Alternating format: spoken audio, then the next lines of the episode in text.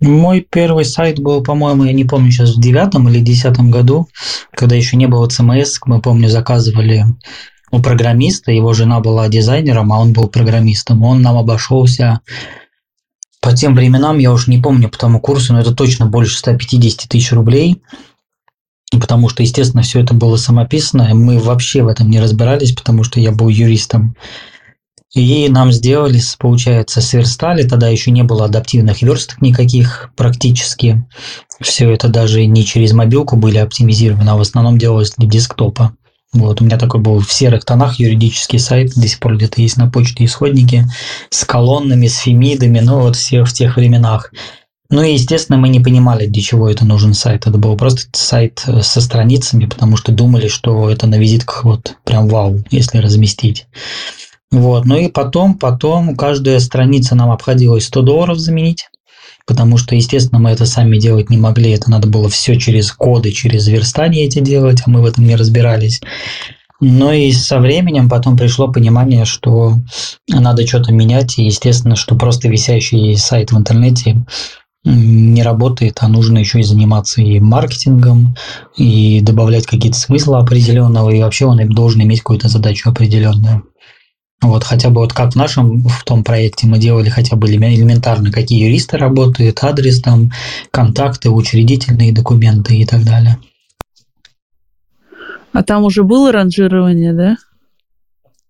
Ну, как было ранжирование? Наверное, было, скорее всего, все наши клиенты в основном в то время шли это через Яндекс карты. То есть очень мало организаций почему-то там размещались, да, и особенно в центре, может быть, было подзабито. У меня был офис на Братиславской.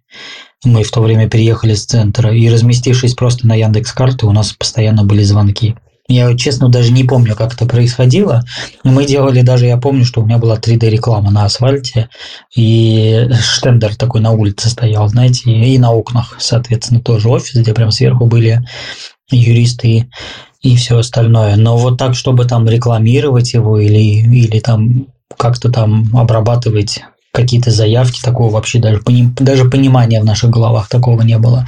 Когда я попытался переключить это более на маркетинговую историю, а у меня тогда уже был талант видеть будущее какое-то определенное в e-commerce, на меня мои партнеры посмотрели просто как на дурака. Типа, мы что, мы же юристы, нам надо серьезный сайт, там, без всяких этих, а у меня уже в то время было интересные штучки такие, разбить это все, во-первых, по блокам, по отдельным услугам, ну ты понимаешь, да, как сейчас делается на потоке продавать. Uh-huh. Они этого вообще не поняли.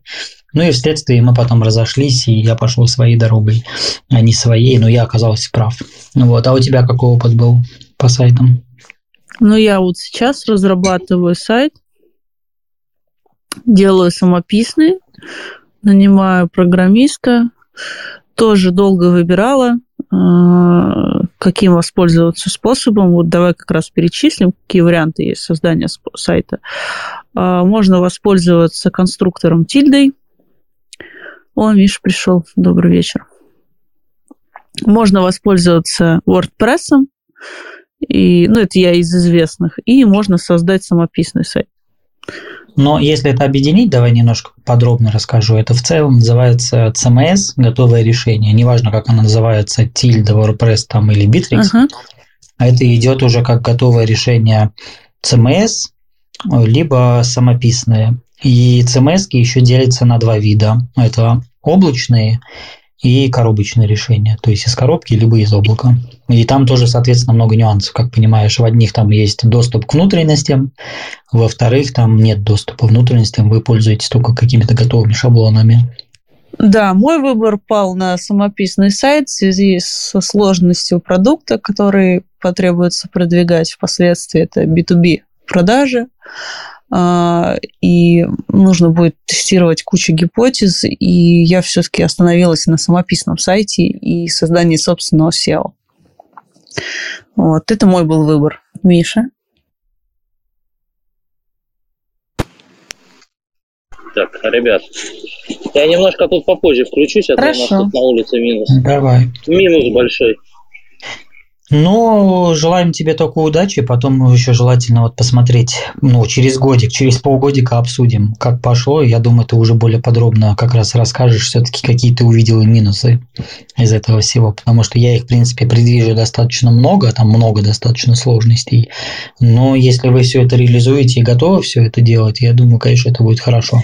Ну да, там получается, если ты пользуешься готовыми решениями от CMS, условно ты как пользователь выбираешь там ставить, добавить картинку, добавить страничку. То есть все понятно, все просто. И как это там внутри выглядит и как впоследствии позиционируется, чуть э, там, тебя условно не должно волновать. Такие продукты, я считаю, очень хорошо подходят для тех, которые э, планируют э, создание сайта под понятный продукт который много где встречается. А, есть сайты конкурентов, можно посмотреть, э, как у них это устроено. А, вот в этом случае, конечно же, можно воспользоваться готовым решением. Ну и в том числе, когда ты только начинаешь какой-то свой проект, только там первые шаги делаешь, а, возможно, тоже можно сделать пока готовое решение, а потом уже его преобразовывать в самописный сайт. Дон, добрый вечер. Да, добрый вечер. Само... Привет. Самописный сайт нужен тогда, когда бизнес уже, ну, короче, не может CMS потянуть ваши хотелки. Вот тогда пишем сами. И это обычно более сложные продукты, чем в готовых CMS. -ках. Дон, расскажи свой опыт э, создания сайтов. Был у тебя?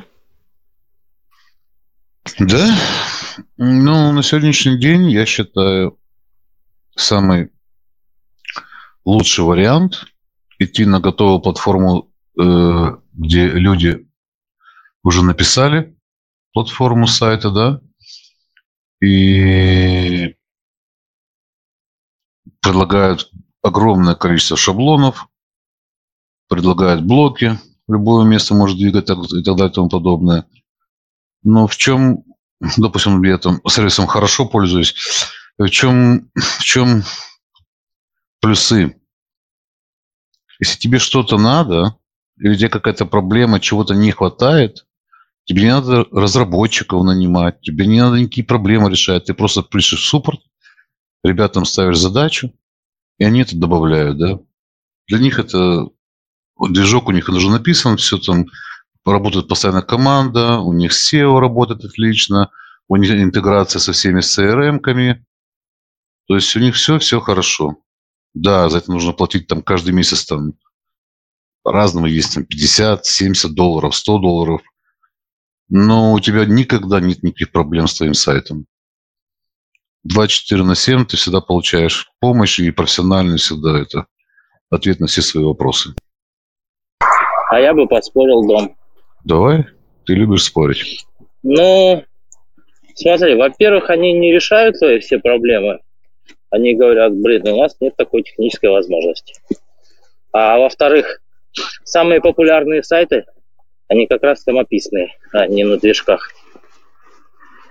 Тоже поспорил бы, кучу могу примеров привести, да, да и достаточно Сам, крупные. Геморройные, блин. Да, крупные компании используют и Bittrex, и кучу там разных там у них, они много используют очень таких шаблонно готовых движков, но, естественно, доработанных, Миш. Ну, вот смотри, э, давай так, вот где сидят все разработчики, да? На каких сайтах? То есть э, сайты самих разработчиков. Это обычно самописные. Wildberries самописный, Озон самописный. Ну, давай там Хабар, Вики. Ну, короче, все эти движки самописные. Ну, что ты сравниваешь? Зачем нам такие да. сайты? Ну, в принципе, не суть-то, потому что наши... У них свое айтишное дело, свое да, целое айтишное дело там все-таки это действительно прям мега крупный бизнес. А наша сегодня тема как раз именно раскрыть вообще какой-то вот для чего нужен сайт, как его сделать более-менее продающим, там, как, как выбрать, и, скорее всего, тогда, ты видишь к самописным... Тогда все дороги ведут в WordPress, только WordPress, потому что остальное это так себе, оно не вытягивает. Ну, э, ну, наверное, надо действительно поставить задачу, что пытается сайт решить, потому что если это сервис э, какой-то облачный, то, естественно, это будет что-то самописное, либо то есть, если это какое-то уникальное предложение, предложение. Если это же продажи каких-то ботинок, то понятно, там просто e-commerce подключается и поехали. Ну, как раз у меня вот э, и продукты заключаются в облачном решении э, самого продукта, то, что я продаю, поэтому мне сайт нужен самописный. Я такой выбор и сделала. Ну да, согласен, потому что вы, во-первых, свое там облако делаете, API, и свои загрузки, выгрузки, и тут, допустим, очевидно. Но вот то, что Дон говорил по поводу технической поддержки, там не всегда, конечно, это так работает, чаще они используют какие-то готовые определенные решения, но в основном Дон, там уже у них столько разработанных модулей. Вот у меня, допустим, на моем сайте есть все популярные CRM уже. От AMA до Bittrex, до, да. Да, до Retail. И, в принципе, да. и не надо ничего просить, потому что или тот же Boxberry Deck, или там Сберлогистика вот сейчас новая появляется. По сути, это уже все готовое. Но при этом у тебя получается создание твоего сайта все равно как шаблонирование. Понимаешь, то есть э, повторяющиеся элементы, которые могут использовать другие люди.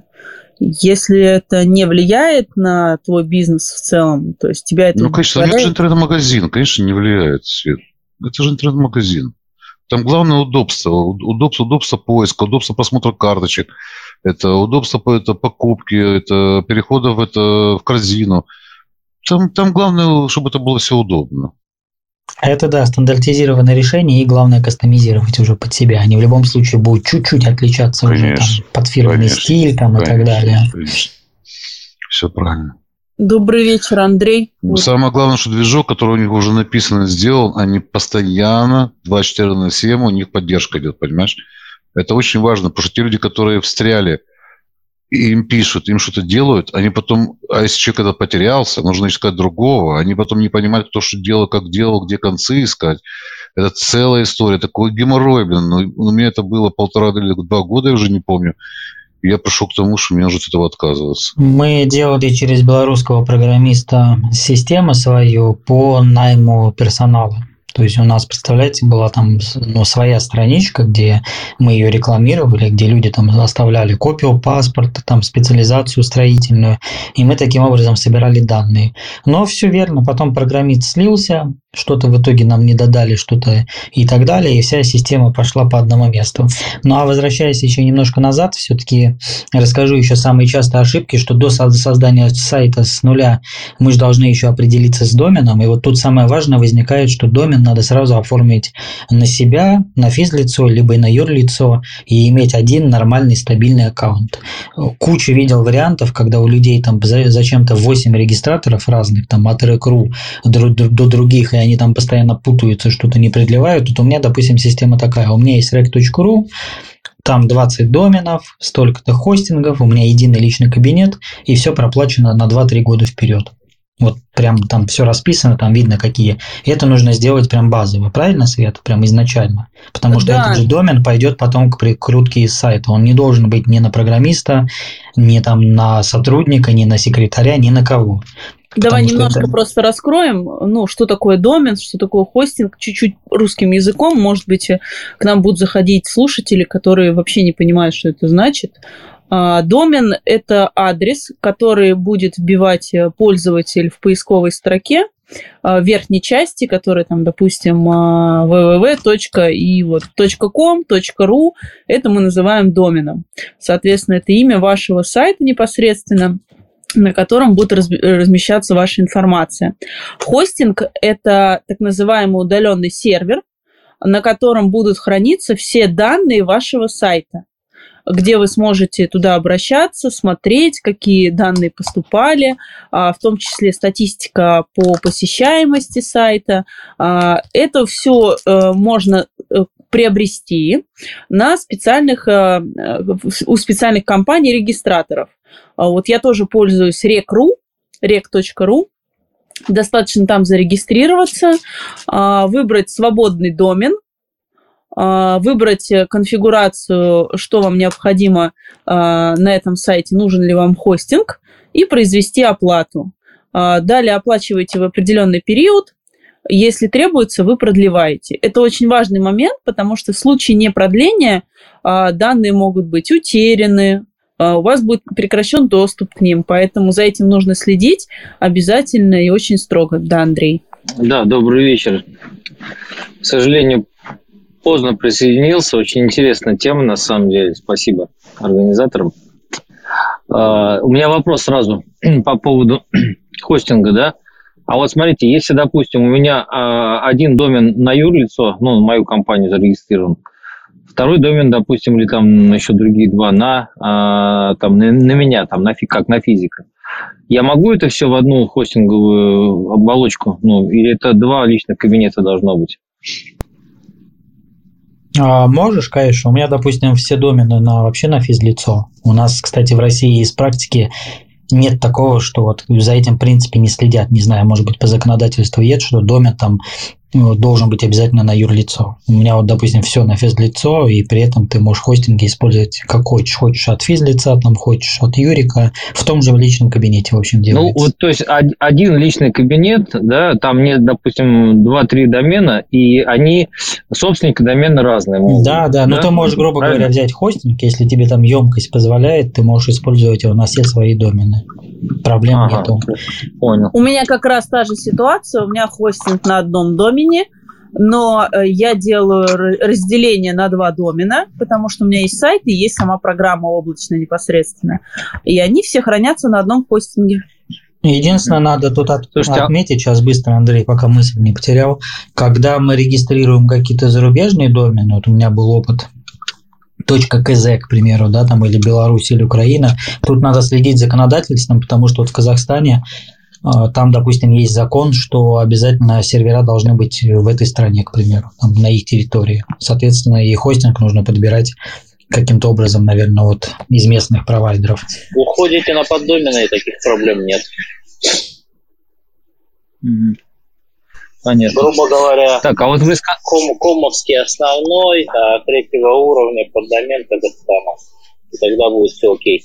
А по поводу передачи там прав и так далее – ну, друзья, не всегда это сработает, потому что есть ситуации, допустим, подключение всяких там почтовых рассылок, а, либо там генерации сертификатов автоматическая.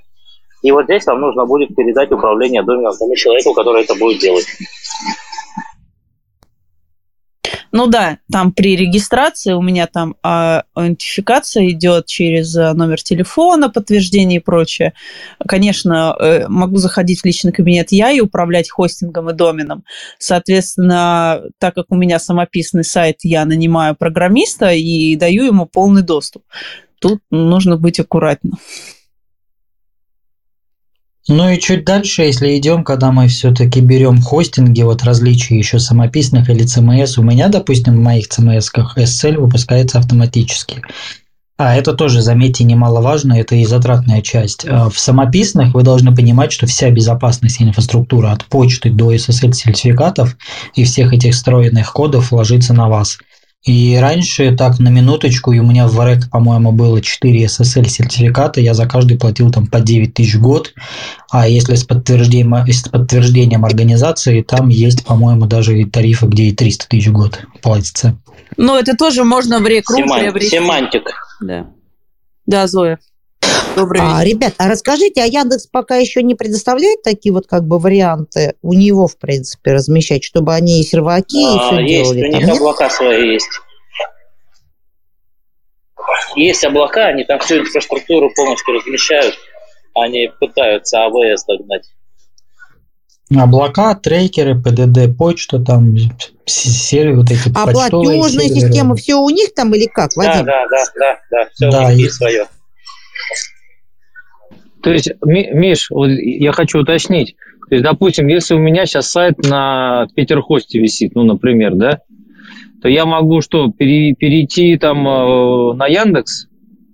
Ну, смотри, они тебе дают целые сервера, они не занимаются отдельным хостингом. Для них это мелко просто. Ну, то есть для маленького бизнеса это не решение неинтересное, да? Ну, и много это будет вам, Андрей. Для чего вам целый сервер? Такого потока просто нету. Так тогда, А, получается, они- Яндекс не дает размещать? Я вот это спрашивала. Нет, Они Яндекс дает, он сервер дает дает. профессионально, да, выделенные сервера там на блоках ресурсы себе нарезайте, которые вам нужно, и можете размещать. То есть нет смысла для там, э, то есть это уже для каких-то серьезных компаний, порталов, да, то есть что только твой сервер, и все, никого на этом месте нету, да?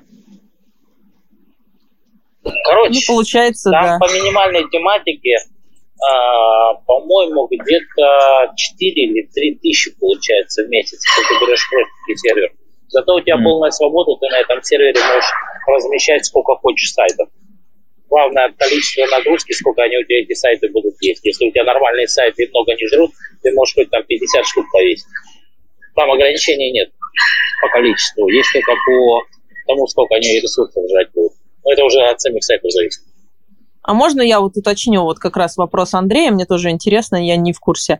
А в случае, если я с существующего хостинга переношу данные туда на сервер, у меня э, сайт получается как новый, э, то есть ранжирование заново будет происходить, или это не влияет? Нет, нет, у тебя ранжирование идет от структуры сайта. Если структура сайта не поменялась, то все А, окей. просто... мгм. Причем переносит, переносится параллельно, и пока ты не изменишь записи в DNS, он не начнет с нового места считывать этот сайт. То есть он Ну, считывает слушай, со старого. А тогда другой вопрос. А если я, в принципе, сейчас буду выкатывать новую версию, но кое-чего там в структуре поменяла, то есть э, получается, что хоть, э, у меня там на Shopify.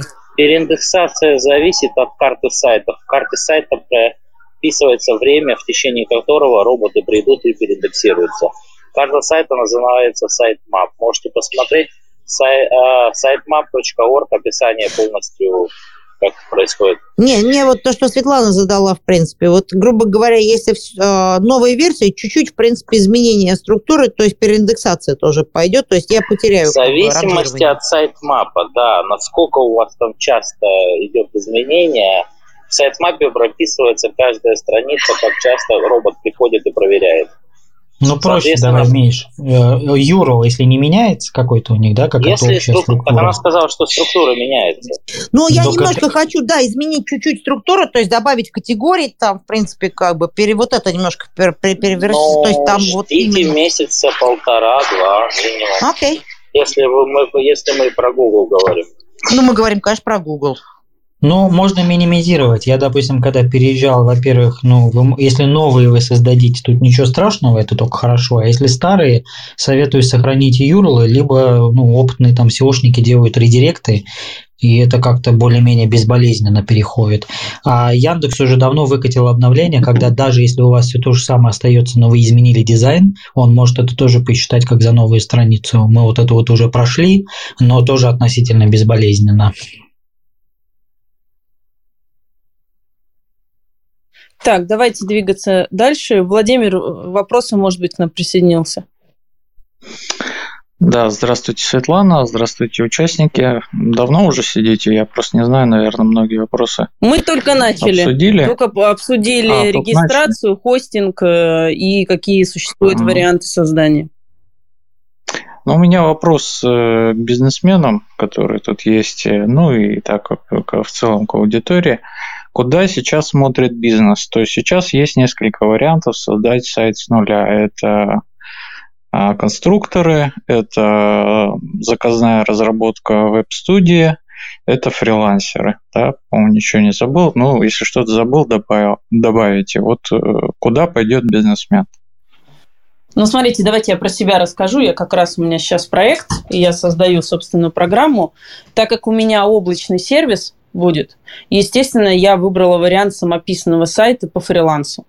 Потому что это стартап, не хочется много тратить денег. Я сама частично могу программировать и дизайнерить. То есть, э, если есть способности, то, конечно, там на какой-то аутсорс, на какие-то дополнительные варианты. И если это IT-продукт или сложный продукт B2B, с продажами, это, конечно, самописный сайт. Если это стандартный какой-то продукт, э, который понятный, там, продавать продукцию, карточки товаров создать, то здесь нет необходимости делать самописный сайт. Это слишком дорого и сложно. Э, лучше обойтись э, готовыми решениями. А вот с привлечением дизайнерских служб э, и там отдельных компаний, которые этим занимаются профессионально, это уже, наверное, когда у вас есть стабильный, стабильный как бы бизнес, старый сайт, у вас есть нормальный доход, и вы хотите улучшить свою презентабельность, повысить э, привлечение клиентов каким-то образом, посмотрели, что конкуренты улучшили свои сайты и тоже сделали самописными, тогда да. Ну а в остальных случаях я не вижу смысла. Ну, это еще зависит от бизнеса, конечно. Ну, от себя скажу, что мы прошли в 2010-м и самописный, и фриланс. Конечно, в сторону CMS с полным погружением и с какими-то готовыми решениями, если мы говорим про малый и средний бизнес. А какие, там уже зависит от задач. От Bittrex до InSales, до разных других, и это самое оптимальное решение будет. Ну, с моей точки зрения. Абсолютно поддерживаю. Но у меня обратная ситуация. Чем сложнее задача, тем будем от CMS стороны Ну, здесь Вадим, а разъясни, что такое CMS? Я просто не очень... Это готовое решение сайта, когда уже разработчик сделал под вас такую шаблонизированную историю, которую уже там подсел под адаптивные версии и решил за вас все задачи. Помнишь, мы обсуждали с тобой? А, да, да, я понял. Вот. Угу. И все. Ну да, вот я вот на Западе это шла на все эти Зор варианты. Попадаешь. Просто по той простой причине, знаете еще в чем, в принципе, Вадим, вот думаю, подтвердит. А, у вас же, в принципе, не просто создать сайт, у вас потом, в принципе, как бы идет вот, Google Tag поставь, Facebook Pixel прикрути и тому подобное. И вот здесь ситуация какого рода? Если это какое-то более-менее такое унифицированное коробочное решение, то ты реально понимаешь, что все входы и выходы уже просто-напросто решение есть. То есть там каких-то проблем не будет. Ну да, мы сейчас пройдемся по этому дальше. Давайте, кому еще есть что добавить на этот вопрос Владимира, если есть. И пойдем дальше. Давайте, наверное, Вадим, если позволишь, начнем с выбора структуры сайта, да, какая она должна быть. И, наверное, начнем с... и логотип затронем. Вот два направления, которые сейчас обсудим. Давай. Так, структура сайта, она является очень важным элементом. Как уже сегодня Миша озвучил, а, по ней роботы э, отслеживают изменения, произведенные на, сайте, на сайте. Она влияет на ранжирование, то есть, что такое ранжирование? А, позиция вашего сайта, выдаваемая пользователю при введении запроса в поисковую строку. Соответственно, нужно уделить особое внимание. Есть э, две, два типа структур. Это одностраничные сайты, где у вас вся информация размещается на одной странице, и многостраничные сайты, где у вас идет а, под домены, подразделы, куда э, человек может кликнуть и перейти. Соответственно, вот, Вадим, давай, для чего нужны одностраничные, в каких случаях их можно использовать, и э, в каких случаях нам сразу нужно многостраничные? Сразу уточняющий вопрос. Многостраничным понимаются те э, современные сайты, которые можно скроллингом вот так просто вот э, все содержание, да? Нет, э, нет, структура имеется в виду, когда есть э, ну, домен, слэш, там каталог. То, ага. что Игорь говорит, это лендинг. Да, абоут и так далее. Так, ну как тут легко ответить что-то? Ну, лендинги в основном используются для каких-то, это же, по-моему, с Америки пошло, да? Забыл, как переводится лендинг пейдж. Кто у нас тут с Америки? С, с английским языком, Зоя. Страница посадки. Да, и в основном это используется для каких-то быстрых сбора контактов, портфолио можно использовать, там быстрого фокусированного внимания. Мне они, честно, никогда не нравились. Когда они пришли в Россию, я сразу понял, что их, во-первых, во-первых, инфо-цыгане сразу же испортили, и я понял, что о, сейчас там это все пойдет, и как бы туда точно не суваться. Ну и плюс под SEO Э, минусы в том, что ты можешь затронуть, у тебя, грубо говоря, одна главная страница, там 1h1, title, description, ты немножко не можешь затронуть разные, а уже на многостраничном сайте вы уже можете играться тут с разными с каталогами, с разными названиями, делать какую-то структуру, э, такую мультиструктуру, которая может одно и то же продавать там под разными углами. Давай вот я переведу я на русский. На русский переведу для тех, кто немножко в терминах путается. А, одностраничный сайт позволяет э, привести пользователя после его запроса а, в точности на, на один заголовок. Соответственно, вы тогда решаете одностраничным сайтом одну конкретную проблему пользователя. А одностраничные сайты могут быть использованы как сайты-визитки, а, вот фотографы часто используют, а, может быть, вот... Актеры. Актеры, да. К примеру, а, местная мастерская шиномонтаж, как, к примеру, в Беляево. Ну, почему бы нет? Там ну, какие-то... Так... Да. То есть запрос должен быть очень конкретным. Вот автозапчасти для Тойоты.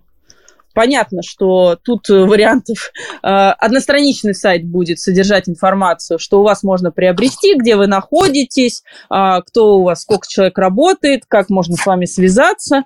А многостраничный сайт, он уже позволит вам добавить страницы, где вы укажете подразделы э, для запчастей, условно двигатели, ходовая часть, и создадите отдельные страницы, где можно будет посмотреть картинки конкретных запчастей по типам. Вот разница на простом примере между одностраничным сайтом и многостраничным сайтом. А еще добавлю, что в этом случае, когда э, пользователь вбивает в поисковую строку двигатель, он попадет на вашу страничку, которая рассказывает о двигателях и запчасти для Toyota. А если он вбивает запчасти, то он попадает на вашу главную страницу. Соответственно, у вас вероятность того, что пользователь попадет на ваш конкретный сайт, чуть выше, чем с одностраничным. Но тоже сильно добавлять кучу страниц а, там, где информация дублируется, то есть вот у вас есть, допустим, двигатель для Toyota и все. И вы создаете отдельно там запчасти для Toyota и описываете двигатели, и отдельно страницу для двигателей. Это может восприняться уже роботом как дублирование информации, поэтому с этим нужно быть аккуратно и четко определить, а, какой сайт, структура сайта вам больше подходит. Я бы еще добавила, что лендинги иногда используются, когда ваша текущая структура не позволяет, то у вас идет какая-то некая рекламная кампания, и нужно просто-напросто пересобрать быстренько страничку такую, на которой будут просто-напросто вся информация по этой рекламной кампании и уже потом, соответственно, как бы ссылки на некие разделы вашего сайта. Так, по структуре мы а, объяснили, что могут быть различные страницы. Отдельная страница может вести еще на другую страницу, то есть уровень вложенности страниц может быть тоже э, многоуровневым. А, вот единственное, Миша, если поправит, насколько это влияет на ранжирование, нет? Уровень да, вложенности. влияет. Там еще ЧПУ нужно включать, чтобы URL по-русски был. А также поддомены можно заводить на регионы чтобы выдачи выше вы были и получали трафик а, в обход конкурентов. Ага. То есть да. региональные, региональные поддомены ранжируются выше, чем а, федералы по умолчанию, потому что домен заточен на регион.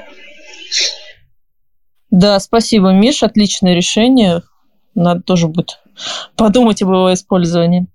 А, так, по структуре мы обсудили. Вопрос... По-моему, непонятно, но ЧПУ, потому что Миша говорит, это человека понятный URL. То есть, к примеру, когда мы на, на английский пишем на русский лад, там, ну, там бытовая техника, англи... английскими буквами пишем, но с русским смыслом.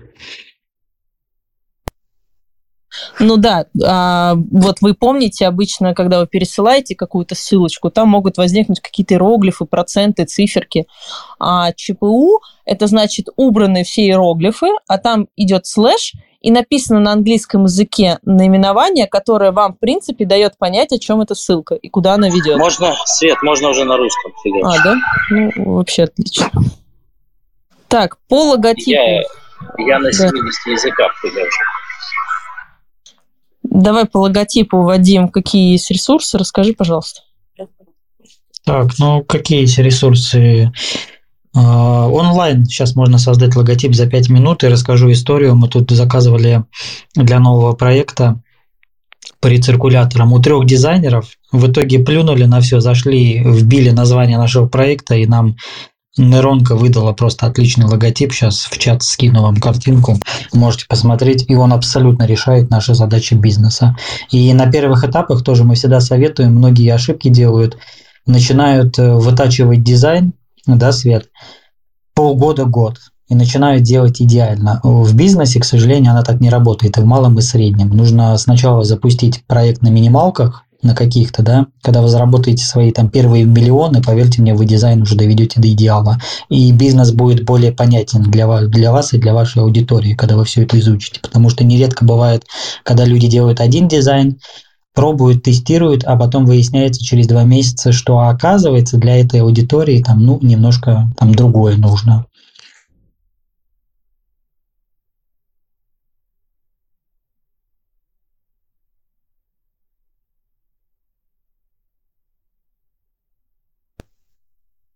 Итак, есть бесплатные способы, бесплатные ресурсы по созданию логотипов, да? Которыми можно воспользоваться. Есть конструкторы, где ты сам можешь э, подобрать цвет, форму, а, то есть не э, готовый как бы сгенерированный логотип, а сам можешь его как конструктор создавать, тоже бесплатные ресурсы. А можно а, обратиться по фрилансу. Вот скажи еще раз, э, как, как называется программа, куда можно найти, где можно фриланса, Лера? Сейчас я, я скину логотип, сейчас вам скину еще фото. Вот это мы сделали бесплатно и за одну минуту через нейронку. И сейчас я посмотрю, как называется этот сайт. Он как раз подходит для тестов. Мы тоже постоянно используем его и скину в чат. А могу добавить? А вы можете логотип быстро сделать э, в Canva. Так и называется, canva.com. Там будут варианты.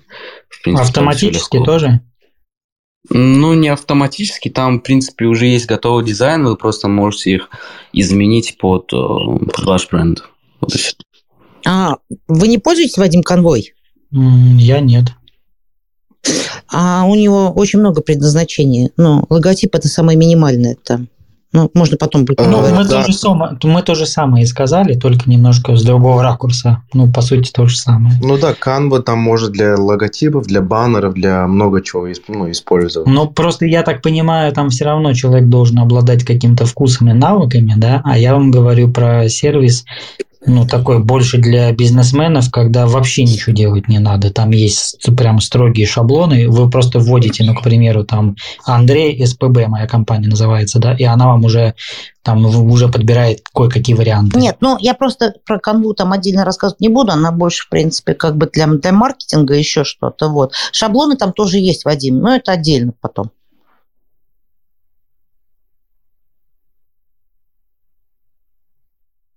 Так, мы определились э, с, шаб, э, с логотипом.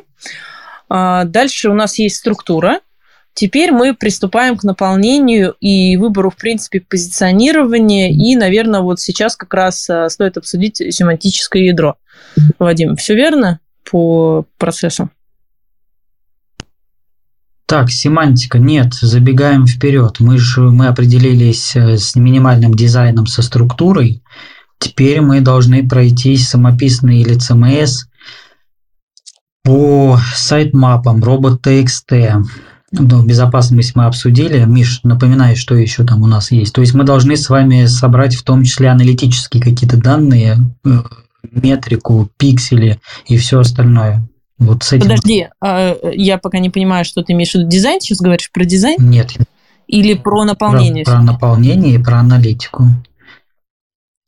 Ну, а чтобы сделать аналитику конкурентов, ты имеешь в виду? Или Нет, что? аналитику посещения своего сайта. Мы же так мы его еще не создали, подожди. Ну, так и создаем. Так это ж надо сразу все это продумать, правильно? В структуру. Там в, ж нужно воткнуть счетчики метрики всякие. Да. А, это... добавление метрики, да, которая позволит нам собирать впоследствии статистику по посещаемости сайта. Но правильно? мы, во-первых, должны определиться, с какими ресурсами будем работать, потому что там же много. То есть втыкать можно все, что угодно, как Зоя сказала. Это от, Google, от в пикселе Google, ВКонтакте, Яндекса, Гугла. Ну, сейчас там очень много всего. То есть мы должны вот определить с этой структурой, с чем мы будем работать, для чего мы их делаем. Так, ну расскажи тогда, какие бывают, какие лучше, хуже, какой, в каком случае используются. Потому что я вот этого еще не дошла. Ну, лучше Яндекса веб-визора для оценки поведения нет. Там прям экран пишется и видно, как пользователь в режиме реалтайма ходит. Прям куда мышкой повел, что нажал и так далее. Да, но можно и все использовать. Можно, я думаю, Миша, и Google Analytics сразу воткнуть, по идее. Там же она разные задачи. Слушай, решает. я, как сказать, ну, пользователю нашему, особенно российскому, Google Analytics как-то не, ну, не совсем усваивает. Если мы просто в рекламу будем Google Ads пойдем, она интегрирована именно с Google Analytics 4. Понимаешь? Сразу Нет, это, наперед, это, это, на это два шага. Ну, просто видишь, сама, как сказать, сам интерфейс этого Google Аналитика, он как-то, блин, не знаю, как хищниками для чужих сделан. Ну, это да. В общем, определяемся с аналитикой, а это зависит от цели, и даем задание. И если это рукописный сайт, значит, это делается вашими силами, Свет, да, с программистами. Если CMS, на самом деле, название страшное, а делается в два клика. Просто берется номер счетчика, сейчас это сделано так, метрики, к примеру, там у вас 55-70 будет, да, но он чуть длиннее будет, там семизначный. И просто Ctrl-C, Ctrl-V вставляется в определенное поле. Все. На этом вся настройка будет закончена. То есть мы оди- один номер метрики вставляем в те места, где нам нужно считать статистику, аналитику собирать. Но это вставится в одно место, ну, если это в CMS, а та- там уже это все разнесено по сайту и будет собираться со всех страниц. Окей, в случае самописного там уже детально нужно указывать под каждую.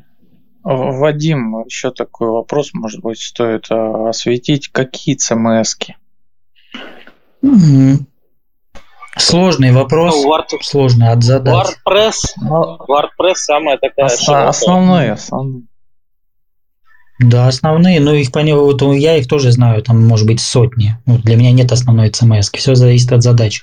Если это там малый какой-то средний бизнес, там и им нужно через задачи CRM сразу решать какие-то вопросы, и коллектив 8-12 э, человек подойдет Bittrex. И если это интернет-магазин, им там нужны какую-то автоматизацию турбостраницы, фиды, это может быть InSales, к примеру. Тут такого нет. Но давайте чуть позже это разберем. WordPress берите, не, WordPress берите, не промахнетесь, там практически все есть. Ну, так скажем, для сайта с нуля можно и им воспользоваться на первых этапах. Потом уже ознакомиться с На первых, да, вариантами. потом вы блеванете и уйдете оттуда. Да. Так, э, хорошо, мы выстроили метрику.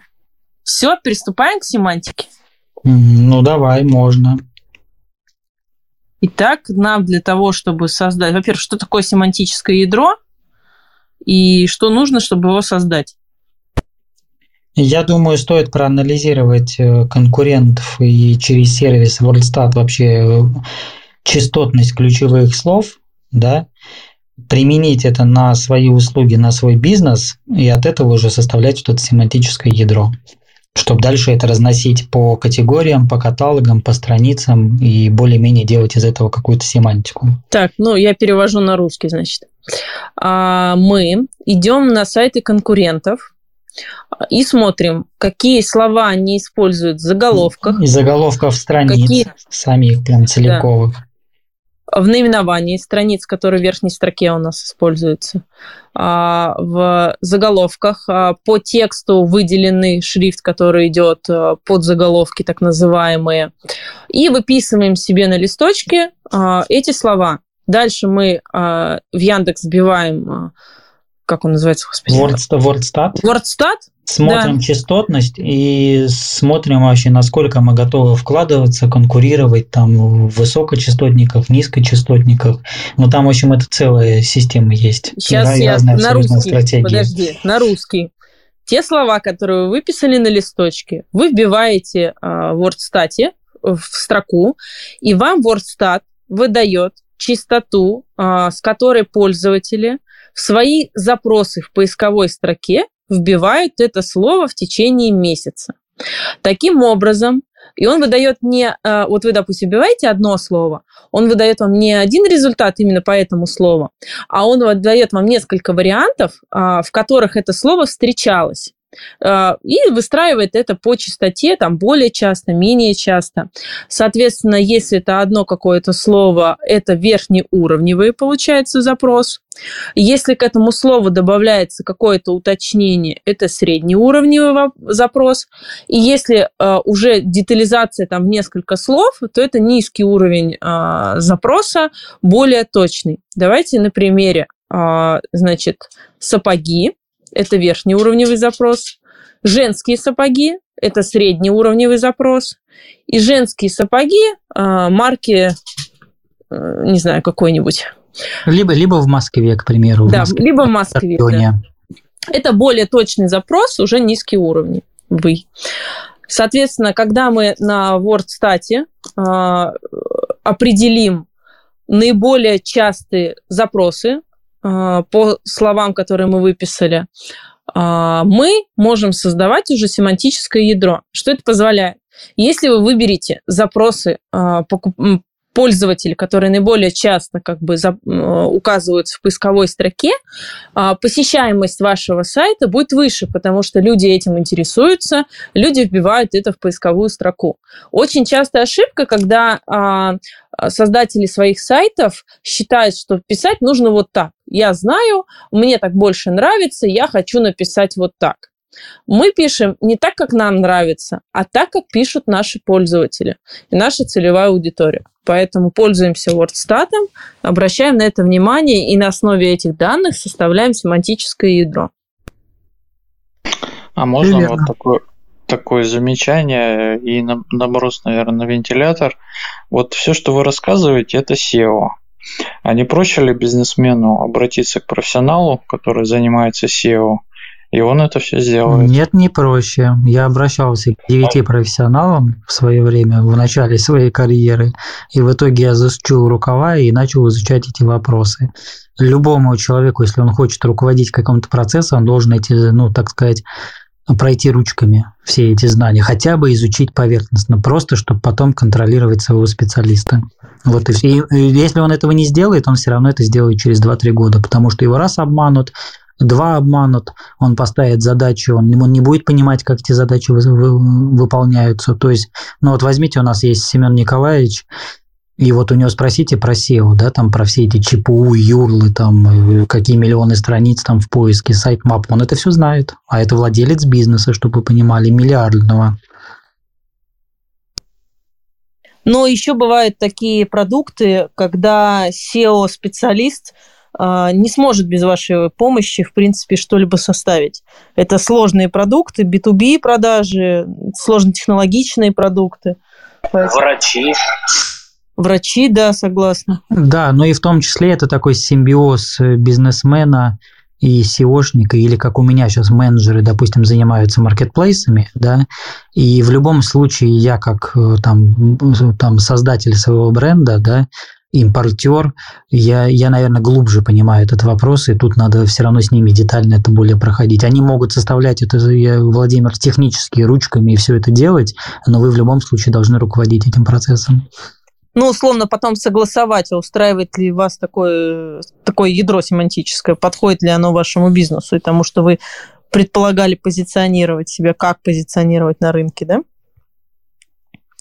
Понятно, что это могут не сам собственник делать, но он должен но иметь возможность как-то Быстро, быстро вам пример, кейс. Все знают э, линия бабушка Агафи, вот все эти шампуни, да? Когда это в том числе и SEO касается, когда они разрабатывали бренд и вообще даже картинки всего этого, ему все SEOшники, все маркетологи говорили, что не смейте делать бренд косметики, там бабушки Агафьи с лицом старухи, но это никто не будет покупать.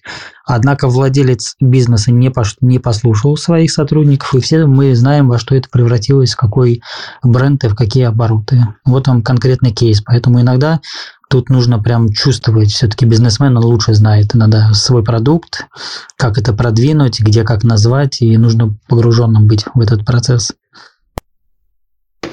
А, коллеги, также не забывайте, что это сейчас говорится э, сайт с нуля, И в основном э, это для малого бизнеса, который будет это делать своими руками с нуля. Э, бизнес, который уже э, большой или даже средний, у них этой головной боли нету. Так что это еще надо иметь в виду. Так, мы составили перечень слов, которые нам нужно использовать.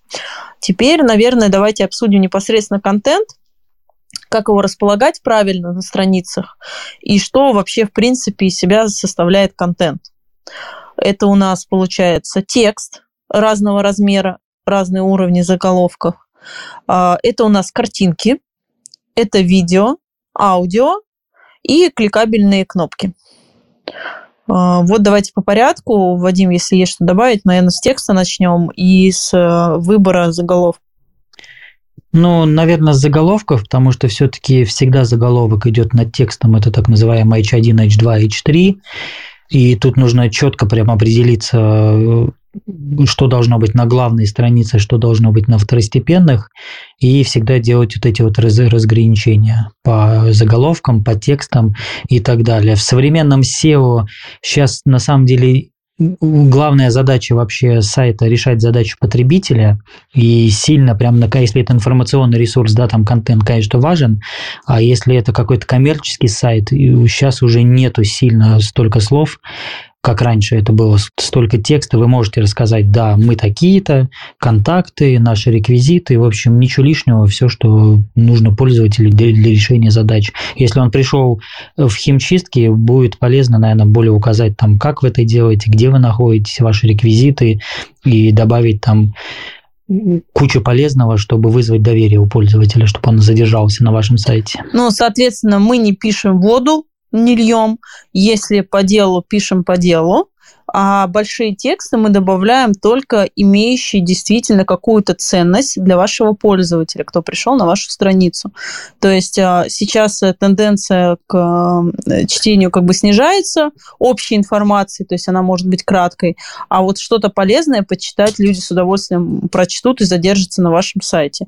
Таким образом, это тоже влияет на ранжирование, сколько человек провел времени у вас на сайте. Ну, это может быть вынесено, да, подметим, к примеру, в блог, да, или там слэш-пост, или news, и там это может быть тема там с большим текстом раскрыта, но если она будет полезна пользователю, то почему бы нет? Да, к примеру, там большая статья будет или большие новости о компании, это будет всегда полезно. Так, теперь, наверное, давай цвета я пропустила немножко, мы заденем. И э, по картинкам, видео и аудио. Э, по цветам э, сейчас тоже мы смотрим тенденцию крупных игроков, а, где пользователи проводят а, больше всего времени, а, им данные цветовые гаммы более привычны глазу, потому что они там очень долго сидят, долго проводят время. И тенденция у нас на сдержанные цвета, как еще добавить? Может быть, кто-то меня дополнит по цветовым решениям. Я бы здесь добавил, что иногда лучше не лепить а лучше делать обычную классику, там белый фон, ну, если нет такого сильного дизайна, да, а, как вот делает это Озон, в принципе, и другие, и мы потом начали это делать, не лепить, а делать вот прям классику, всегда лучше, лучше сделать нейтрально, если вы не изучили этот вопрос поведения пользователя, чем сделать что-то непонятное, это будет отторжение у людей. Вот я за это, за лаконичность. Очень многие могут уйти с сайта только потому, что слишком яркие цвета, и им не нравится находиться. На... Ну да, там полностью заливка какая-то непонятная, вырви глаз так называемая. Вам она может казаться, что вау, там у меня там все двигатели, все красиво, а для, чего, для человека это будет не совсем понятно. Поэтому лучше миним, минимализм выдерживать, а потом уже с опытом постепенно это все уходить к какому-то брендированию. Ну и тут можно еще учитывать целевую аудиторию. Соответственно, если это молодежь, можно использовать какие-то разные оттенки ярко, ярких цветов, но в легком тусклом варианте. А если это какой-то бизнес, продукт, да, то там, наверное, что-то серое, синее, может быть, зеленое, такое сдержанное бизнес-цвета. Вот примерно таким образом. Ну и лучше посмотреть конкурентов, как у них тоже ориентироваться, смотреть, как они выбрали это решение. А, вот Миша добавляет, э, смотреть лучше всего э, с компьютера. Ну да, я сейчас еще про другой один прикол покажу. Ну там вообще подход другой. Э, в разных странах по-разному, вот там что-то, нечто. Миш, ты скинешь, да, в чат сейчас? Да, да, да, сейчас ссылку еще. Ну там просто да, такое. Хорошо. Один раз увидишь, и нельзя это больше развить. Для тех, кто не знает, вот над нами сверху черный большой такой квадратик, где написано про бизнес. Если на него нажать, вы перейдете в Телеграм, в наш чат, куда как раз э, Вадим скидывает ссылки, Миша скидывает ссылки. Он у нас постоянный а, на все комнаты, поэтому присоединяйтесь. Вадим, кстати, так и не скинул ссылку на нейронку, которая логотип. Да, да, я сейчас э, скинул в чат, помощница мне скинет. Я просто скидывал раньше ребятам, честно, просто забыл, как называется. Окей. Так, Миш, комментируй, что ты нам скинул. Ну, это как раз сайт, где все движется, такой дизайн, и он настолько яркий, что, не знаю, ну просто создавали его люди из другой страны, и там это востребовано. Для нас это смотрится дико. С компактом посмотрят, ну, поймут. Зато запоминается бешено. А сервис находится в Британии. Слушай, да я даже с мобилки посмотрел, для нас это как не, будто не, реклама не, не, из с мобилки это ни о чем, поверь. Я С понял. мобилки это ни о чем. Там а, можешь на мобилке поставить э, вид э, общей страницы, там сбоку есть настройка в хроме, и там просто нечто. Ладно, ребят, можно чуть дополнить? В общем, а, по- ну, а, первый момент по контенту. А, Изменились очень, ну, собственно, и э, насчет Гу- Гугла там плюс-минус то же самое результат показывают, да, в обзорах. В Яндексе я более-менее общаюсь просто ну, с людьми изнутри Яндекса, да, там, с поисковых там ребят там и так далее. Там много однокурсников ушли в Яндекс работать. В общем, э, ну, два таких больших вывода. Но Яндекс плюс-минус в тренде Гугла двигается или, или наоборот, не суть важно, но поисковые системы э, выдачи, то есть еще раз SEO, это э, не рекламная выдача, а когда человек вводит пользовательский запрос, и ваш сайт отображается просто в качестве рекомендации. Да? А, есть два направления, которые важно учитывать с точки зрения тренда. Да? То есть плыть против тренда, это вот правильно и Вадим и Света говорит, это априори обреченная история. Ну, там, с точки зрения семантики это уже классика. А есть еще две таких передовых вещи. Это первый момент, это специализация контента и группировка сайта э, в определенную категорию. Это что значит? А, не распыляйте контент. То есть, чтобы искусственный интеллект, который обходит ту информацию, которая у вас есть, а, она была, особенно ну, там, для малого и среднего бизнеса, максимально сконцентрирована. То есть, если у вас не какой-то там большой информационный портал, то именно ваш сайт должен быть максимально сконцентрирован вокруг вашего продукта, чтобы э, робот максимально выдавал, э, ассоциировал ваш продукт с вашим контентом и так далее. То есть, если вы занимаетесь, например, светофинансовым аудитом, то не надо уходить в дебри э, открытия, например, бизнеса, да. То есть э, максимально все должно, весь контент полезный. Э, лучше вот э, много примеров разных специфичных сайтов контентов, которые взле- взлетают в поисковой выдаче, потому что, ну, понятно, там оригинальный текст, но они очень бьют в какую-то нишу. Сейчас искусственный интеллект научился это распознавать, и как бы, э, понимая запросы пользователей, в поисковой выдаче вы будете выше даже, чем сайты с наработанной исторической репутацией. Раз история. Вторая история. А, Вторая история, нужно понимать тренд и в целом тоже как работают э, роботы, а, mobile first. То есть доля мобилки, во-первых, у населения, у интернет-пользователей растет в отношении э, э, с PC, да, А, и в целом алгоритмы текущие поисковые, все полностью настраивается, э, выдается с точки зрения мобилок. Э, в мобилках безумно важную роль играет еще такой фактор, как э, скорость выдачи страниц. То есть э, есть готовые там, там, э, там тот же самый Яндекс э, метрики внутри там есть от э, скорости отображения вашего сайта в Гугле, внутренних личных кабинетах все это есть. То есть сайт должен быть быстрым, оптимизированы картинки, то есть старайтесь избегать чересчур перегруженных страниц. Это все очень негативно влияет на поисковую выдачу. То есть нужно понимать, что мир э, стал, мир, э, ну, робот это все, э, поисковые роботы также все анализируют, все эти алгоритмы заложены. То есть потребитель не любит ждать, чтобы все грузилось долго там, и так далее. Ну, если там более труднее говорить всякие технологии пререндеринга и так далее. А, но вывод очень простой. Сайт должен быть оптималь, оптимизирован по, по э, э, скорости выдачи страниц. Вся эта информация есть непосредственно в личных кабинетах и Гугла, и Яндекса. Дальше. Э, обязательно на сайт нужно ставить... Э, э, то есть их можно скрывать для там, внешней выдачи, но внутри ставить э, э, э, э, поисковые счетчики для ускорения ранжирования сайта, для выдачи и так далее. То есть роботы это безумно сильно любят, и это тоже увеличивает приоритетность. А теперь с точки зрения мобилки PC. А сейчас на Западе, ну и у нас переходит тренд, то есть основная версия, э, и, и, ну, то есть уходит от адаптивки.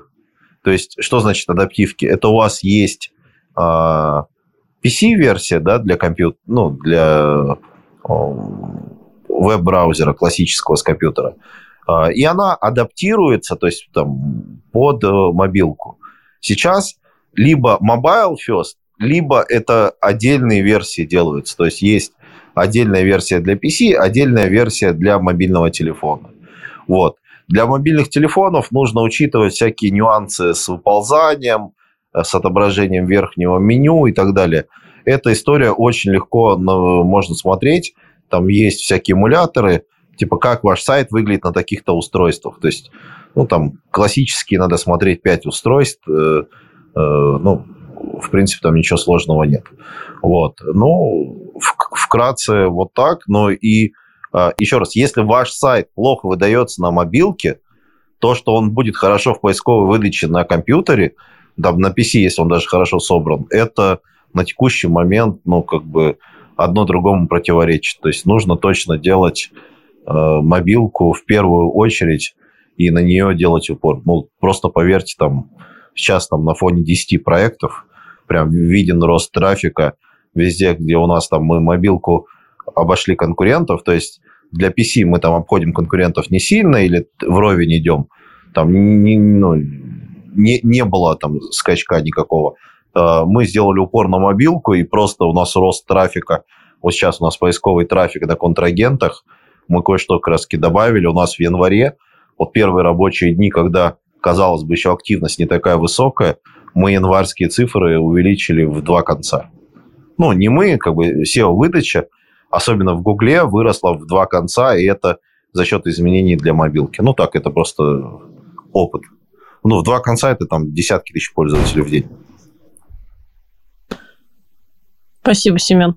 А можно... Да, все супер, Семен. Да. Можно вопрос еще в продолжение задать? А, коли речь о мобильной версии зашла, мобильная версия VC стендалон а, мобильное приложение, то есть под iOS и под Android. То есть что лучше или что эффективнее вот на эту тему? Нет, мобильная версия сайта и мобильные приложения – это вообще ну, разные планеты. Это немножко вообще SEO никоим образом не связано. Не, понятно, но вот, вот бизнесмен, да, вот у него есть какие-то ресурсы, у него есть возможность э, оптимизировать сайт под мобилку или сделать, заказать стороннему разработчику мобильное приложение. Это разные задачи, это ну, теплое и мягкое. Давайте пойдем дальше. Если будут вопросы, еще зададите. Свет, чтобы нам структуру сейчас немножко не потерять. Разметать. Да, да давайте давай по размещению дальше. картинок остановимся. А, картинки должны быть читабельны, То есть, если там есть мелкие предметы, человеку не должно быть необходимости ее увеличивать. Вот. Э, соответственно, цвета на картинке тоже обращайте внимание чтобы они были э, приятными, потому что могут э, сайт дизайн у вас будет хороший, а картинки размещенные отвратительные, тоже может повлиять. А, плюс расширение качества картинок, обратите внимание, тоже должно быть четким, понятным изображение, э, но не нужно перегружать, чтобы, вот как Семен сказал, а, загрузка страницы не становилась долгим процессом для пользователя. А, по картинкам, в принципе, у меня все. Если есть что-то добавить. Ну, давай я добавлю, что да, надо сразу, конечно, делать качественно, но и не перегружать. Использовать современные форматы. Вот из последних трендов это JPEG 2000 и JPEG XR. Мы тоже стараемся на, на них перейти, но чтобы мы понимали, мы даже когда и на Озон, и на другие площадки свои загружаем, мы сразу все изображения и оптимизируем. То есть, чтобы они и весили мало. Это касается любых баннеров, фото товара, любых всяких изображений. Они все должны быть заранее оптимизированы, тогда сайту будет легче. Так, ну теперь по видео остановимся ненадолго. А, добавление видео, в принципе, вам на страницу а, позволяет э, задержать э, пользователя для его просмотра. То есть э, человек чуть дольше может остановиться, потому что восприятие текста, а, оно быстрее, чем видеоряд. Поэтому можно добавлять и использовать видеоматериалы. Здесь важно обязательно сделать обложку для видеоматериала, чтобы было понятно. Ну и, соответственно, есть э, два варианта. Прямое добавление и, я так понимаю, через ссылку на YouTube. Э, я вот, к сожалению, не сталкивалась. Вадим, если есть опыт? Да, ну часто использую через ссылку. Это так так называемый уже готовый их плеер, и на сайте через HTML-код вставляется этот ролик, и все. И человек смотрит его либо на сайте, либо открывает там во вкладке в YouTube уже. но при этом это уводит пользователя сайта, поэтому здесь нужно внимательно к этому отнестись. Так, и вот аудиоряд, это, так скажем, такой лайфхак от нас. А, мы в Клабхаусе познакомились э, с одним человеком, он э, слепой, и рассказал нам о том, что по факту не так много сайтов э, добавляют себе э, вот, возможности для их просмотра для слепых. А, если у вас такая группа людей входит в целевую аудиторию, вы можете адаптировать ваш сайт э, под использование ими. А, кроме того, а, кто-то может э, не иметь возможности просмотра видео, кто-то не хочет читать, и можно добавлять аудиодорожки, которые бы, допустим, а, рассказывали о том продукте, который вы предлагаете. Это как один из вариантов большего охвата аудитории. Вот такой вот инструмент. Да, ну и добавлю, чтобы еще понятнее было, мы с нашим Мишем, вот, который ушел с SEOшником, разбирали кейсы, и вообще оценили, что это очень хороший инструмент, я тоже буду его себя добавлять. Вы представляете, на своем сайте вы, к примеру, малый бизнес, видео снимать дорого, вдруг человек там э, будет, ну, кому-то неприятен, да, это сложная задача для бизнеса, а вы выставили голосовое сообщение, где вы там за две минуты рассказали, прям донесли полностью все смыслы, к примеру.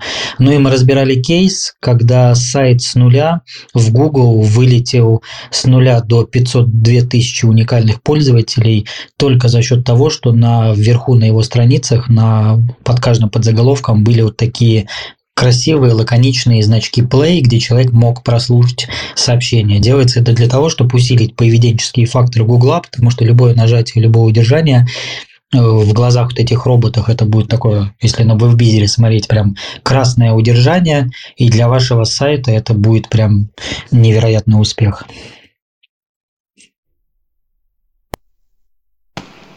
Так, э, обсудили видео, аудиодорожки. Давай еще добавим здесь обсуждение, когда на странице добавляют э, выплывающие окошечки по связи с менеджером, а, какие-то чаты, заказать звонок. Э, вот какой опыт, в принципе, это раньше было очень популярным. Вот сейчас какая ситуация?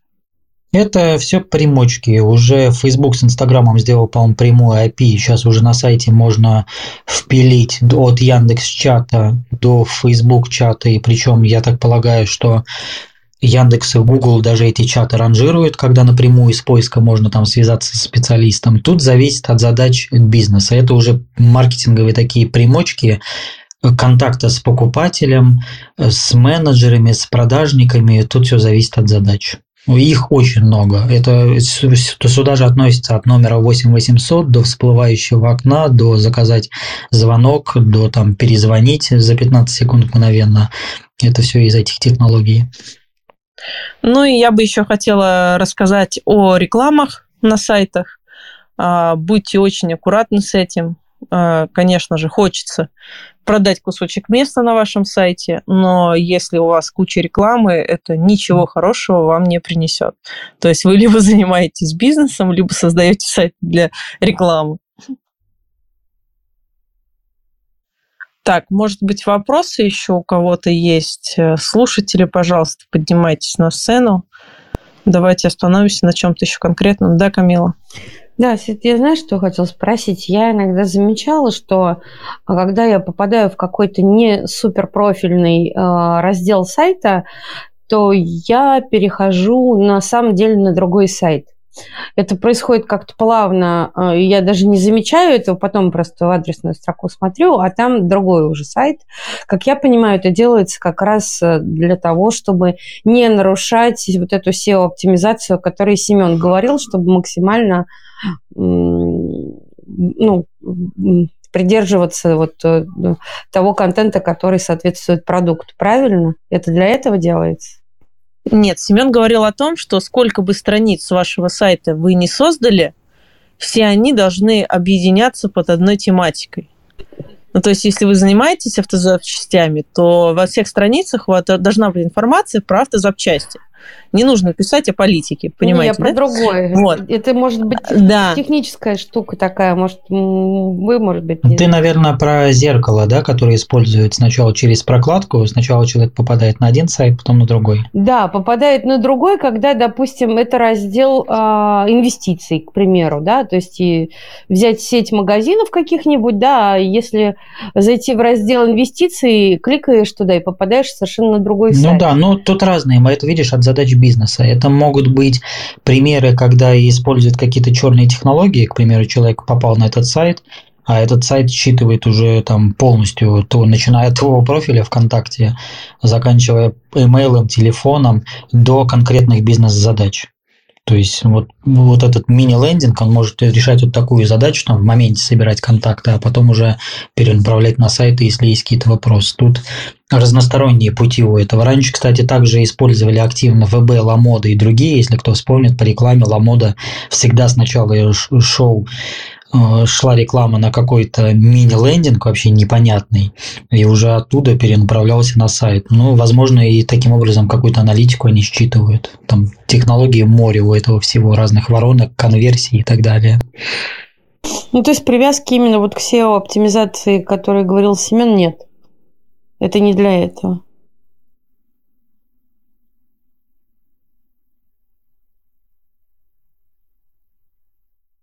Что по контактам, что пишем, что не пишем.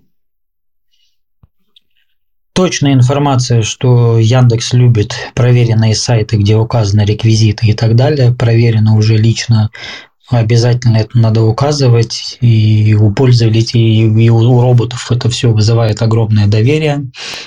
Вот, минимально Ты имеешь надо... в виду ИНН? Да, обязательно. Ага. Мы прям на всех сайтах разместили, прямо о нас, полностью реквизиты и так далее это в любом случае надо. И как с целью бизнеса, цели, доверие пользователей, так и доверие роботов, они все это учитывают. Ну и минималка всегда я советую даже, даже начальнику этой компании разместиться на, ну, прям самое минимальное, что можно сделать, это Google мой бизнес карты, Яндекс карты, то же самое там указать ННН, потому что у вас все это склеивается, они видят вас и там, и идет проверка по сайту, и на сайте должна быть такая же информация, вам дают синюю галочку, и это такой минимальный прям порог, вот, что нужно сделать даже для сайта, чтобы хоть как-то где-то засветиться.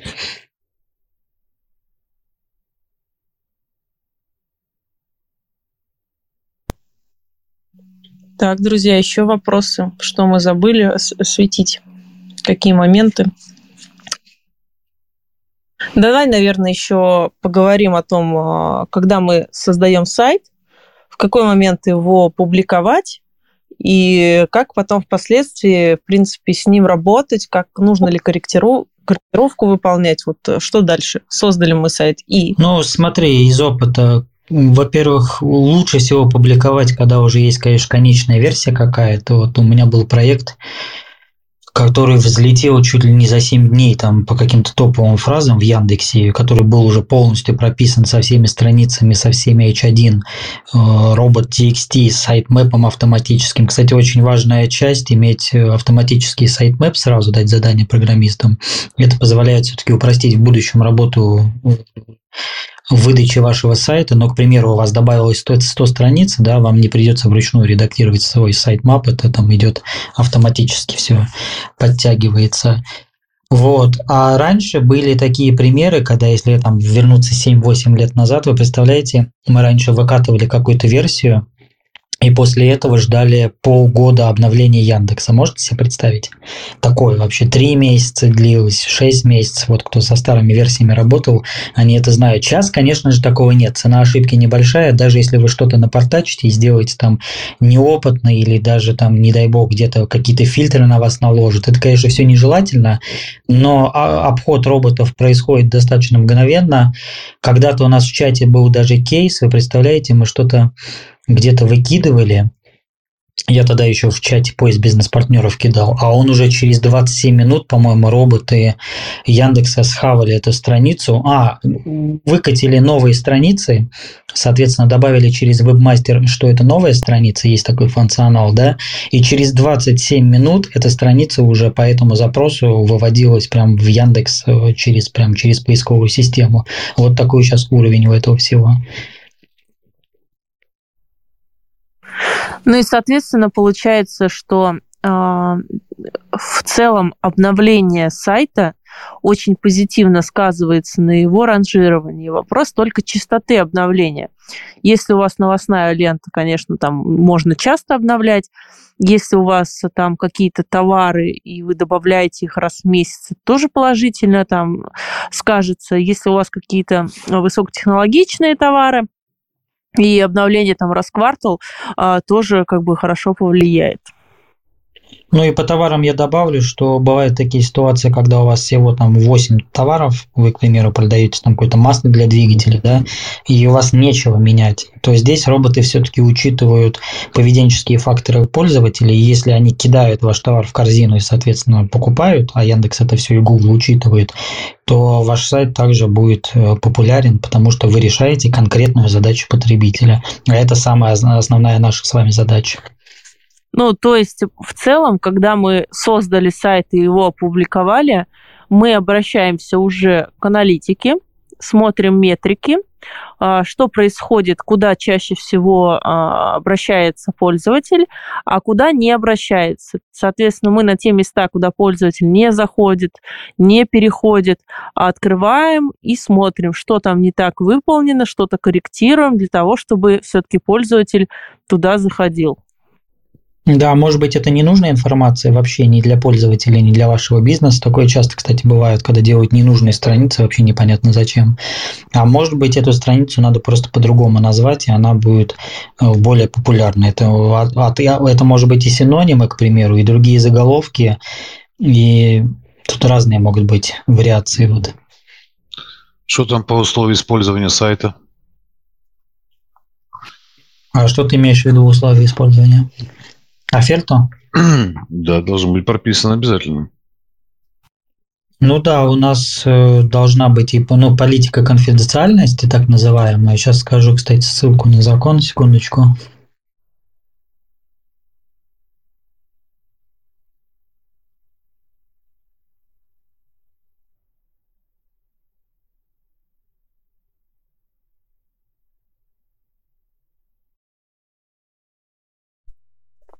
Ну и, наверное, стоит осветить такую тему, как хостинг. Буржуйский или российский. Ну и какие-то... Ну это мы уже обсудили, да. Вы просто чуть позже присоединились. У нас э, комната ведется в записи. А, она появится сразу после ее закрытия а, либо у участников комнаты, у спикеров в описании, либо вот сверху про бизнес с зелененьким домиком, там она будет. Тех, кто присоединился чуть позже и хотел бы послушать сначала, у вас будет такая возможность. После того, как мы закроем эту комнату. Пока Вадим ищет, у меня такой еще вопрос. Это, господа, как вы считаете, такая штука, как вакансии на сайте размещать, для того, чтобы сайт еще больше просматривался. Есть смысл или нет? Смотря кто целевая аудитория твоя. Дон, а еще раз, вакансия, она уходит в сторону, и она практически не будет влиять на ранжируемость, на посещаемость и так далее. Если ты про SEO имеешь да, в виду. Да, То есть человек ищет, допустим, там ищет, рабо- Не, ищет вообще, работу, там, не знаю, продавца, менеджера, еще что-нибудь, а у меня это прописано на Забей. сайте. Да, Забей во- вообще. Ну, это, это для вовлечения как бы есть эта история, да, но практически не работает. Окей. То есть э, тебя перебьют э, разные сервисы по поиску работы просто, ну, ты даже там, в, в, не знаю, в сотню не войдешь страниц, даже если у тебя сайт будет мега крутой там на свою тематику. Еще раз, а, система видит профи- ну, образно то, что человек ищет работу, и он выдаст сайты по поиску работы, а не твой сайт по продаже продукта. Потому что у тебя основная цель, образно, там, ну, продвижение своего продукта, а не предложение работы, правильно? Да. Вот, и поэтому, ну, роботы научились это делать.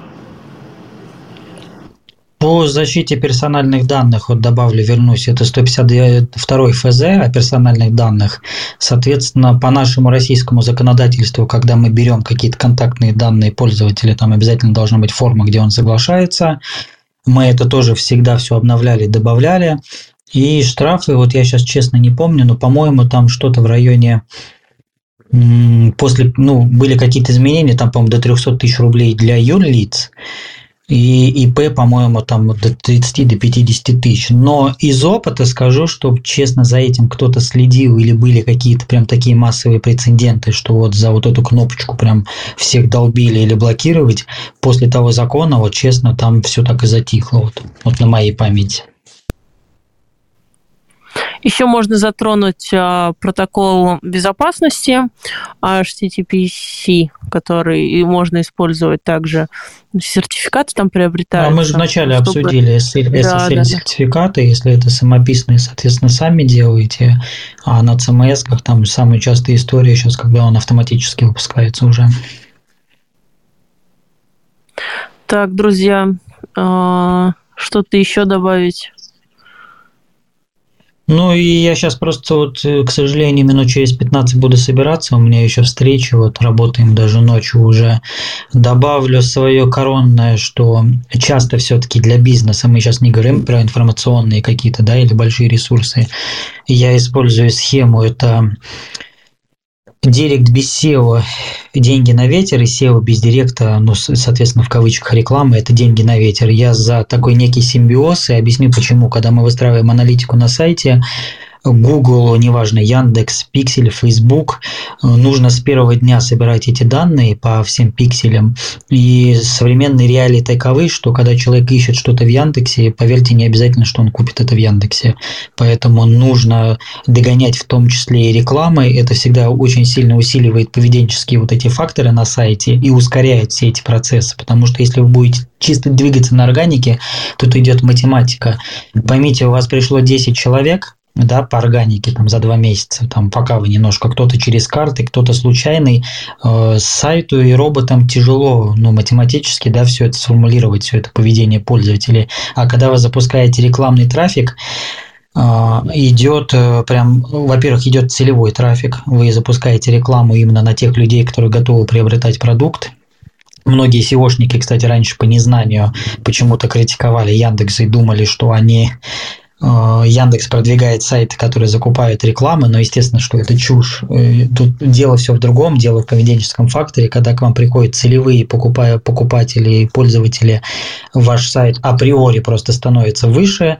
Ну и реалии такие, что использовать нужно абсолютно все системы, все симбиозы, потому что по прямому запросу, ну, купить стиральную машину, если вы покажете свой запрос, там, да, или какой-то купить моторное масло, человек посмотрит, зайдет, уйдет, а ваш пиксель с Facebook читает, считает этого пользователя, добавит его в аудиторию, и на следующий день его догонит в Инстаграме, и этот человек купит. Вот такие реалии. Поэтому тут нужно использовать все системы. И я за то, что сайт работал. Я терпеть не могу, когда делают сайты просто ради сайта. Я считаю, что это дело, если делается сайт, он должен делаться для чего-то. Нет бюджета, делайте Э, страницу в Инстаграм берите контентом. Делайте сайт, будьте любезны, запустите рекламу, следить за его частотой, добавить веб-мастер, следить за всеми изменениями, обновлениями Яндекс это бесплатно. От себя порекомендую, это Яндекс информационная канал на YouTube, это сейчас э, скажу, как называется, в общем, так и вводите Яндекс обучение рекламным технологиям. Прям в Ютубе вводите. Как ни странно, ребята делают очень полезные э, ролики, и это самое главное, это идет от первоисточника, а я всегда беру информацию от первоисточника. И на роликах, если посмотрите, 2-3 лайка. Один из них будет мой, там, ну, мой магазин. Вот. За всем этим можно последить, это несложно. Там выпускают какую-то новинку по рекламе или по SEO, об этом все рассказывается напрямую, но почему-то у людей это не популярно. Вот, поэтому используйте, и сайт все-таки должен работать. Так, нам присоединился Сергей. Пожалуйста, может быть, вопросы есть? Я хочу поблагодарить за комнату. Буду рад еще прийти к вам. Да, мы примерно 2-3 раза в неделю там вывешиваем тематики. Вот у нас планируется там обсуждение Вайлдберриса. Uh-huh. Второй раз уже очень была популярна комната Озона. В общем, Вадим вот у нас будет спикером, поэтому следите, будем анонсы делать. Хорошо, спасибо. Хочу провокационный вопрос задать. Э, мне просто интересно ваше мнение. Кто-нибудь еще верит, что можно сделать сайт и делать на нем хорошие продажи? Именно, именно по, по продуктам разным. То есть у кого есть еще э, такое мнение, что можно приобретать маркетплейсы, и все остальное, и выехать на своем сайте. Давайте я, Владимир, сейчас я быстренько, мне просто скоро уезжать надо будет. Но я недавно, э, Дим, публиковал в Тенчате вот тоже небольшое свое исследование, статью. Тут вообще такой многогранный вопрос. Во-первых, свой сайт нужен в том числе еще для безопасности. Вы же понимаете, что вот Facebook в России могут запретить, и тот же Instagram шопинг, который там через теги, да, все это продает, или Instagram могут просто прикрыть. Это один вопрос. Второй вопрос, что доля рынков каких-то узко-тематических, да, не массовых историй, не must-have и не масс-маркета, он в любом случае 35% рынка останется. Это к примеру, э, какая-то строительная, ремонтная техника, к примеру, или газонокосилки. Это те магазины, где останутся консультации, там барбекю, к примеру, на, на газу, там вебер, да, в любом случае эти сайты тематически останутся, там нужна консультация.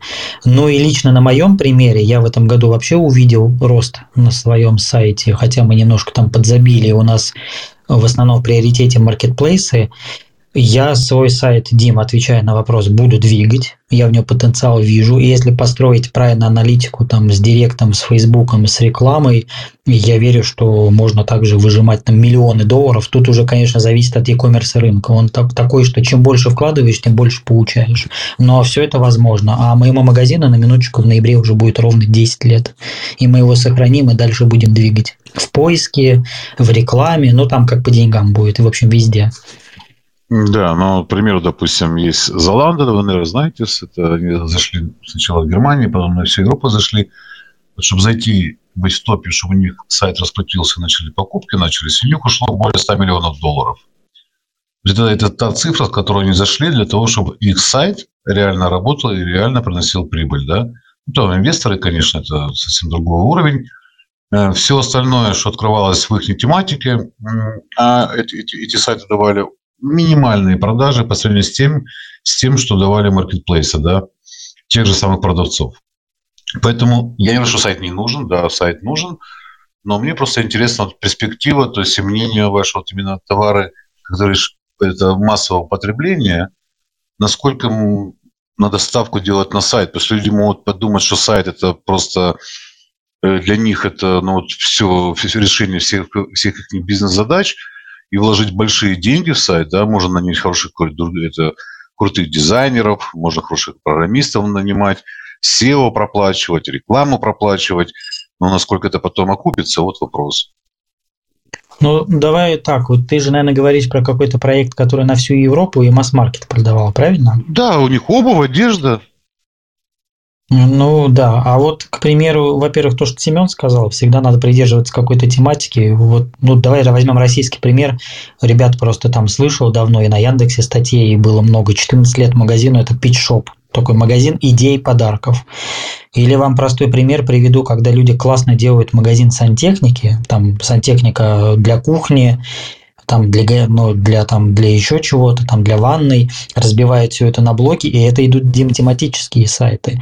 Потом отличные примеры. Недавно Варламов освещал вот ролик с кофе, и ребята обжаривают кофе, и причем они не продают его на маркетплейсе, они продают его на своем сайте. Я сейчас, честно сказать, не помню, как он называется. Сайт просто фантастический. Вы заходите, вы на сайте выбираете... Ну, это узкие ниши такие. Узкие. Вы на сайте выбираете, как вы будете заваривать кофе. Через кофемашину, через пуловер через там турку э, с такими с ручной мельницей, с такой там с выбором вкусом, ни один маркетплейс от такого индивидуального подхода из-за ним не даст. И это то, что, кстати, на что и я делаю в своем магазине ставку. Это индивидуальный подход. В маркетплейс нельзя позвонить, а в обычный магазин там можно, есть обученные продавцы, есть вот это вот такая выбор узконаправленной ниши, и, наверное, вот таким образом можно существовать. Плюс бренды еще не забываем. Допустим, Bosch. Вот я хочу Bosch, конечно, я пойду на их сайт. Не пойдешь ты на их Спорный сайт. вопрос, Светлана, вот здесь спорный. Ну, Если я, я покупаю бритву, бритву Браун, я знаю, что это бритва Браун, мне какая разница, где ее купить? И у них будет все дороже. Да ну. Но давай так, ты Apple телефон купила в магазине Apple? Да. Все понятно. Ну, у меня так. Ну, тут очень узкая такая. Да? Это известные бренды, известные, то есть им немножечко легче. Да, мы говорим, у нас же сегодня тема сайт с нуля, поэтому я просто даю такие некоторые мысли даю людям, которые вот с нуля, прямо с нуля, с нуля будут начинать, да, но это уже их решение, да, как это, на что делать ставку, и сколько денег надо вложить. Если в этом ключе, да, я уже сейчас прихожу к выводу. Во-первых, это затратно. Это у вас не будет ни возраста сайта, ни какого-то там дополнительной подушки безопасности клиентов за счет SEO. Тут я с тобой полностью согласен. Тут нужно трижды продумать. Вот сейчас создать проекты какие. Ну, во-первых, опыт должен быть очень колоссальный такой и базовый, и профессиональный, чтобы это все это завернуть и быстрее купить. Тут я полностью согласен. Да, то есть мы людям скажем, что это, ну, это, ну, это не бесплатно, как минимум, да? То есть какие-то вложения, это, это бюджет нужно это будет выделять по-любому. Даже если мы используем конструкторы логотипа, конструктор сайта, сами делаем, полностью прописываем э, весь текст и сами регистрируем домен, сами все размещаем на хостинге. Ой-ой. Вы должны вложиться в продвижение, потому что сайт должен работать. Так, по логотипу возвращаясь, мне скинули, сейчас я вам продублирую в чат конструктор логотипов, вот на котором мы лично там сделали несколько. Так, ну и я думаю, что будем закругляться. Ну, кстати, никто не привел примеров хотя бы ориентировочных, сколько кому примерно стоило сайт, или, или может, мы не, не сделали запрос перед конференцией какой-нибудь там каким-нибудь людям, которые могут нам сказать ориентировочно, да, какие сегодня какой ценник на, а на тут вопрос же по его составу. Сколько будет страниц? А, что будет на этих страницах? Какой объем контента? Не, ну мы про контент не говорим. Контент это, конечно, уже другая совсем история. Ну, хотя бы просто сделать скелет сайта, да, его макет, Ой, какой сложный вопрос тоже, но если с нуля. Тут, наверное, разбег может быть, ну, есть на том же Инселисе, допустим, тариф, Дим, 2000 рублей в месяц с минимальным конструктором, с привлечением фриланса. Это вполне себе можно там в 3000 в месяц вложиться и заплатить там минимальную денежку. А есть Bittrex, где можно там от 150 и с привлечением их технических специалистов. Все зависит от задач бизнеса.